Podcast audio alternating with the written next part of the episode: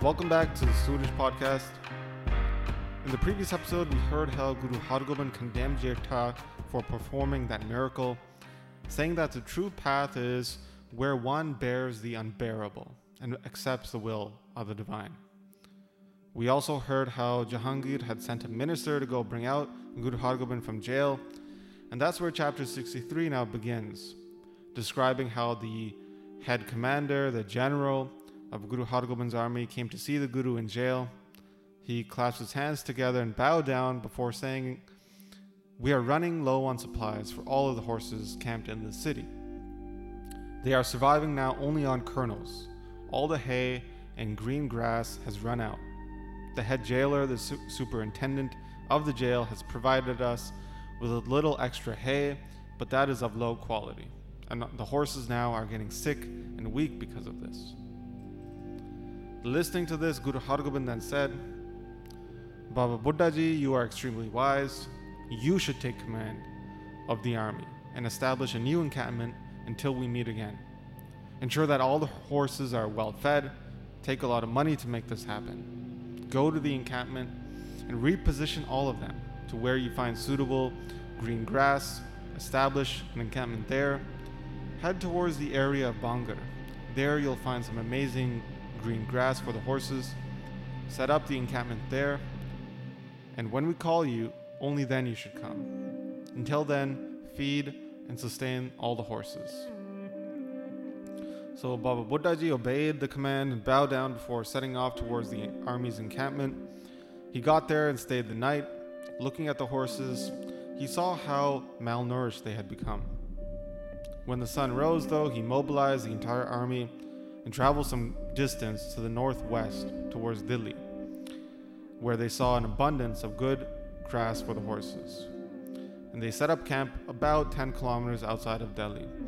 So Baba Buddhaji was really happy seeing the grass there, and he set up the army's encampment. Then Baba Buddhaji gave news and the orders to the entire army and gave out whatever supplies the warriors needed.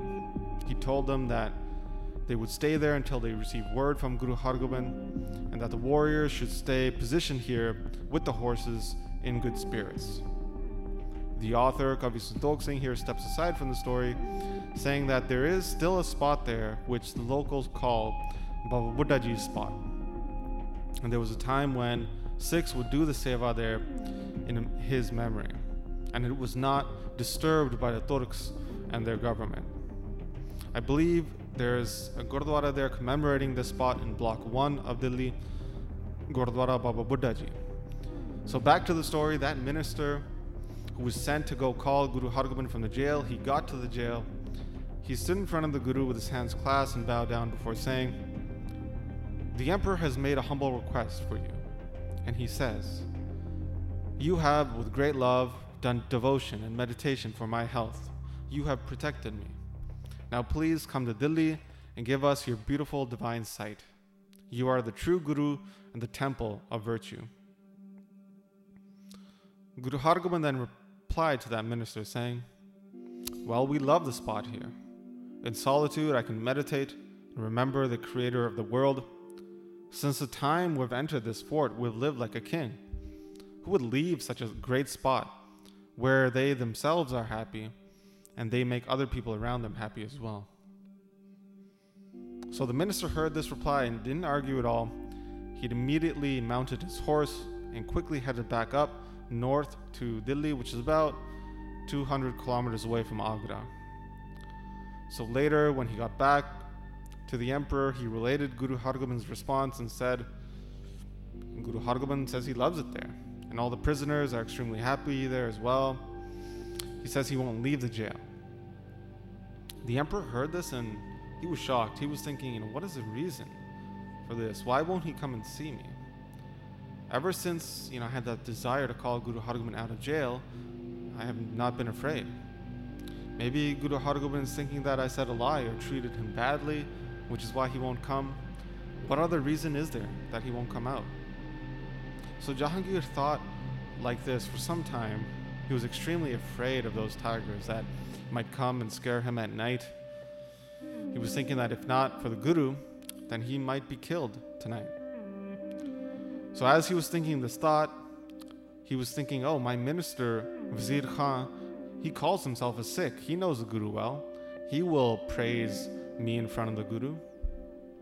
Vizier Khan went to Amritsar to bring Guru Hargobind here at Delhi. Everybody else in my court just slanders the Guru, but Vizier Khan knows him well. So he thought about this and then he called Vizier Khan. They spoke alone. And Jahangir told him everything the night terrors from the tigers, how Guru Hargobind would not come after being called. And that he then commanded Vizier Khan, go and meet with Guru Hargobind and request him to come like you did successfully before. So Vizier Khan then replied saying, Listen, the enemies of the Guru have deluded you with this idea that you're sick or you have some type of bad horoscope upon you. Guru Hargobind is the Peer of Peers. Fearlessly, he bears the unbearable with great fortitude.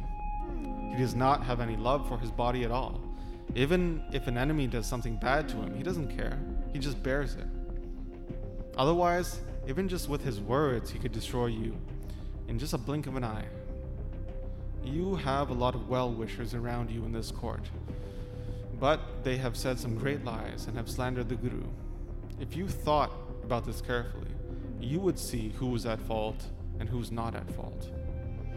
The Guru now and the previous ones have all been greatly graceful to the previous emperors of the Mughal Empire. When Babur, the Mughal, came into the subcontinent, he was blessed by Guru Nanak. The Emperor Babur saw Guru Nanak and gave him cannabis as an offering. And for that, Guru Nanak gave him a kingdom that would last through his lineage. Then his son Humayun took the throne, but he lost the kingdom to Sher Shah. On his way out, on his way to foreign lands, he met with Guru Angad, the second Guru, who was sitting on the seat of Guru Nanak and who was located at the village of Khadur Sahib. Humayun went to go receive a blessing from the Guru. He stood there for some time, standing and standing there. He got tired. Guru Angad was speaking with children at that time, and he didn't say anything to Humayun. Guru Angad was testing Humayun by not speaking and making him wait to test his love and faith. But in that heart of Humayun, anger swelled up, thinking that the Guru's not looking in my direction. He didn't seat me next to him with great respect. Who does he think he is? Humayun became cocky, thinking that Guru Angad didn't recognize him as an emperor. And he put his hand on his hilt, the handle of a sword. And he thought he would draw that sword and cut the Guru up into pieces. Then he won't stand there like that. And he thought, I'll be on my way. But when he tried to draw his sword, the hilt stuck to the sheath. He couldn't draw his sword, it was stuck. He was humbled, and then he asked for forgiveness. And then Guru Angad said to him, You placed your hand on your hilt. You got angry, and you desired to kill me. Why didn't you show that anger to Sher Shah, who in battle has sent you running? If you didn't put your hand on that hilt, you would have received your kingdom back today. But even then, you've come to me with this desire in your heart. So now you have to wait for this blessing. Go back to your foreign lands. Come back to this area with a large army, and then you'll return to power. So, here it may be worth mentioning to provide context that after Babur, the emperor, the first Mughal emperor, Humayun, was Babur's son, he received the throne. He was emperor, but he lost the throne to somebody named Sher Shah Suri. And then Humayun then fled the area, went back to Afghanistan, spent some time in Iran as well, before returning to the subcontinent maybe some uh, 15 years later, around 1555. So, okay, so back to the story. Vizier Khan said this and then continued saying to Jahangir. So, the point of this is to say that the blessing of Guru Nanak isn't fruitless. Humayun was ashamed. He asked for forgiveness from Guru Angad. He left for foreign lands. He amassed a great army there and then came back to attain his kingdom again. And his son, Emperor Akbar, he came to see the third Guru, Guru Amar Das, getting a blessing from the Guru who he was able to capture the Chittor fort. And before heading to Lahore, he went towards Govindwal to give as a gift many villages in the name to Guru Amar Das. He made this humble request and made the Guru very happy, showing his great love and faith for the Guru's house. And now you are their son, O Emperor Jahangir. You should live and act like your elders did. You should make the Guru happy and obtain a blessing from them. The Guru fulfills every such request. So Jahangir heard this, he was quite pleased with this. He said to Vizier Khan, Blessed, blessed are you, and gave him a very expensive sropa, gave him 5,000 rupees as well as a gift, before saying, What a wondrous story you've told me, so great. You've made me so happy. You've reminded me. I'll make a request to them humbly for them to come, and we should get the Guru out of jail in no time. So Vizier Khan then set off immediately towards the jail. Meanwhile, though, in the jail, the imprisoned kings that were also in jail, when they heard that the emperor had called for Guru Hargobind, they all felt terrible. They were all extremely worried and sad, knowing that Guru Hargobind would be leaving soon. They all got together and went to go see the Guru. They bowed down when they received the Guru's divine sight, darshan. With their hands clasped, they very humbly and painfully said, O Guru Hargobind, there's no one greater than you. If you leave, who will come and save us? We understand there is no other Savior than you. We call the Creator the merciful, and we have not understood anything else as merciful other than you. We are in your sanctuary, so please protect us now. Please make us fearless and make us happy again. You are forever the protector of the poor and meek, so please act in accordance to your nature, the cherisher of the poor. Just like the elephant who had no virtue, who remembered the divine, and Krishna, the divine, came out running, not even putting shoes on first, to save that elephant.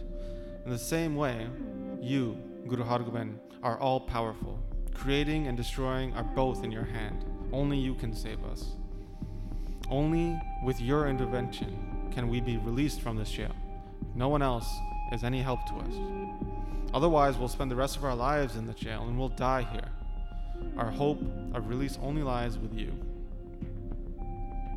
So the king said this in many ways, and Guru Hargobind looked at them all with his graceful glance, giving them fortitude and strength, while saying, I'll keep you with me. You'll be safe. I'll take you all with me when I leave. Otherwise, I'll stay here with you. Your shackles will be all removed. Just remember and meditate on the peace giving true name, Satnam. So Guru Hargobind said this, and all the imprisoned kings were relieved and really happy. They all said in reply, Your words forever destroy the bondages of this world. So the kings were happy at that point. It was as if they were already released. And they sat there with the hope of their release in their hearts. So that's how chapter 63 concludes. In the next chapter, we'll hear Guru Hargobind's response to Vizier Khan when he comes there, and also how Jahangir meets with a very exalted Pir, Muslim holy man, Mian Mir, and their discussion. So that's where we'll pick up next time.